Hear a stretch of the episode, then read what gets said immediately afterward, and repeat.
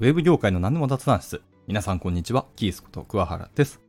この番組ではウェブ業界で働く技術広報の人間が日々感じていることや学んでいることなど様々なコンテンツをお届けしていきます。はい。え今回はですね、最近私が意識している、しかしまあできてないことのお話をしたいと思います。タイトルにあります通り、思い込みについてちょっとお話をしていこうかなと思っております。まあ思い込みですね。分かっていてもついついやってしまうことシリーズだと思いますし、まあ意識したくてもすごく意識するのが難しいこと。もしくはできないなっていうことですかね。もう僕はそう思ってますし、皆さんいかがですかね。できてる人いたら本当すごいというか僕は羨ましいと思いますけど、まあ、僕らはですね、日々たくさんの情報を、えー得ていてですね、で、それを取捨選択し、で、それをもとにいろいろこう、状況判断をしたり、えー次に何するかという行動を選択していくっていう感じですね。で、その過程の中で、まあ、起こすミスの、えー原因の一つだとも思います。思い込みっていうものがですね。はい。でも、でもですね、えっ、と、まあ、その他人の発言ですね、他者の発言を聞いてみると、まあ、それはあなたの思い込みじゃないの？っていうふうに、うん気づくことはよくあるんですね。そう。他人に関して気づくんですよ。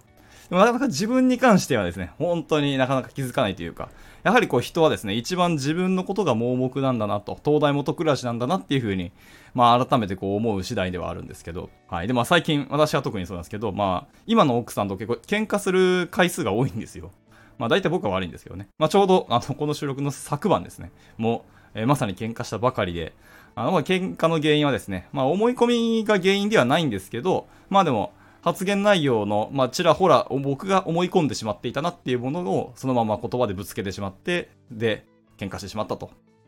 で、でまあ結局僕が悪いです。はい。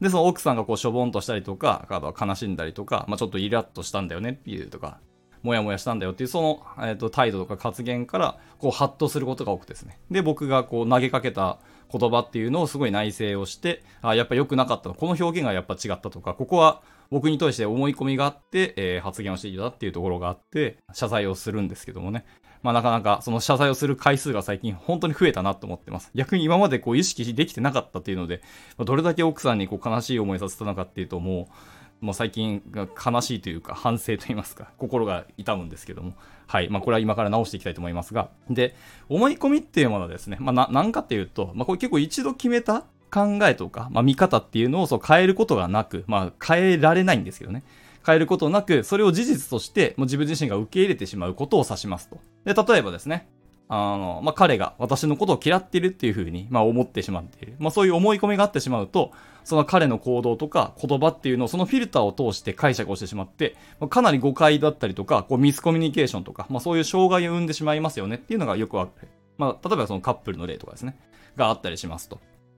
はい。で、じゃあ思い込みの発生の原因って何かなっていうのを、まあ、考えてみますと、まあ、大きく2つあるんじゃないかなと思っております。えっ、と、1つはですね、情報の偏りですね。その、自分自身が思い込んでしまったりとこの情報の偏りですけど、まあ、思い込みっていうぐらいなので、まあ、自分自身もそうですし、まあ、他者も含めてもありますけど、やはりその情報の均等性が得られるっていうのは結構難しい。現実的にはかなり難しいんじゃないかなと思います。他者と自分で情報が均等だなっていうものってかなり難しく、その事象とか、そのスコープ絞られたものだっったりとか、今回このテーマについて話すんですけどっていうところでも、たとえ家族だったとしても全然情報が違ったりするとか、もうよくある話ですよね。まあそれの偏りから思い込みが発生するんじゃないかなっていうのが一つ思いました。で、もう一つは、過去の経験ですね。皆さんの経験、まあ一人一人の経験は全然、あの、全く同じものでありえないですからね。いくらクローンだとしても、同じクローンが同じ、全く同じ時間を過ごすことってまずありえないですし、見た人によって感じ方も全然違うと思いますので、まあまあ、これもありますと。で、その過去の経験っていうものが、まあちょっとバイアスにも近いんですけど、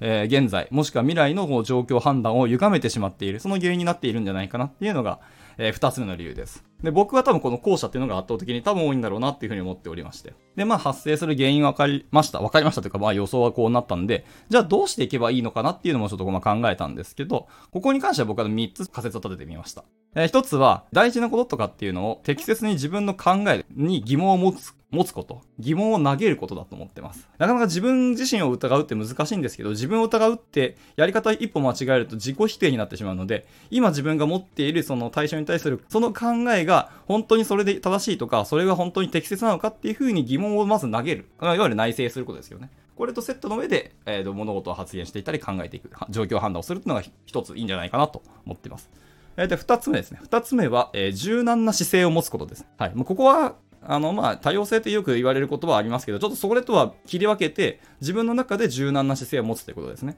一旦この相手の発言を受け入れて、でもそれに自分の考えを乗せるって、いわゆるイエスアンドの考え方をするとか、まあ、この人はこの状況だとこういう考え方をするんだねっていうので、あの、一つのケースとして、えー、一旦受け入れるみたいな。なるほど。まあ、いろんな柔軟な姿勢を持つっていうのが次の方法ですね。で、最後3つ目ですけど、3つ目が僕結構大事だと思っていて、あの、自分が持っている経験とか、過去に学んで得たもの、いわゆる情報ですね。っていうものを現在の情報でアップデートをするってことです。あの、過去の経験、事象、学習した、学んだことっていうのは、その過去の時点で起きたこと。で、それについて自分がインプットしたことですよね。それが本当に果たして現在でも通じるのか、現代では環境がやっぱり違ったり、あの技術も違ったりするので、まあ、トレンドも違ったりするので、果たしてそれが現在も通じるのか、またそれを現代でもそれが適切もしくはそのケースで正しいのかっていうのを、改めてこうアップデートをしてみるっていうのが3つ目です。この辺をやっていくと、なんか思い込みって少しは外せるんじゃないかなっていうふうにちょっと最近考えてみて、まあ、自分自身でもこう試してみてるところですと。はい、いかがだったですかね？ちょっと、まあ皆さんも、思い込みがもし強い人とか、なかなかこういう脱却できない方は、こういうのやってみたらいかがでしょうかっていうちょっと提案でした。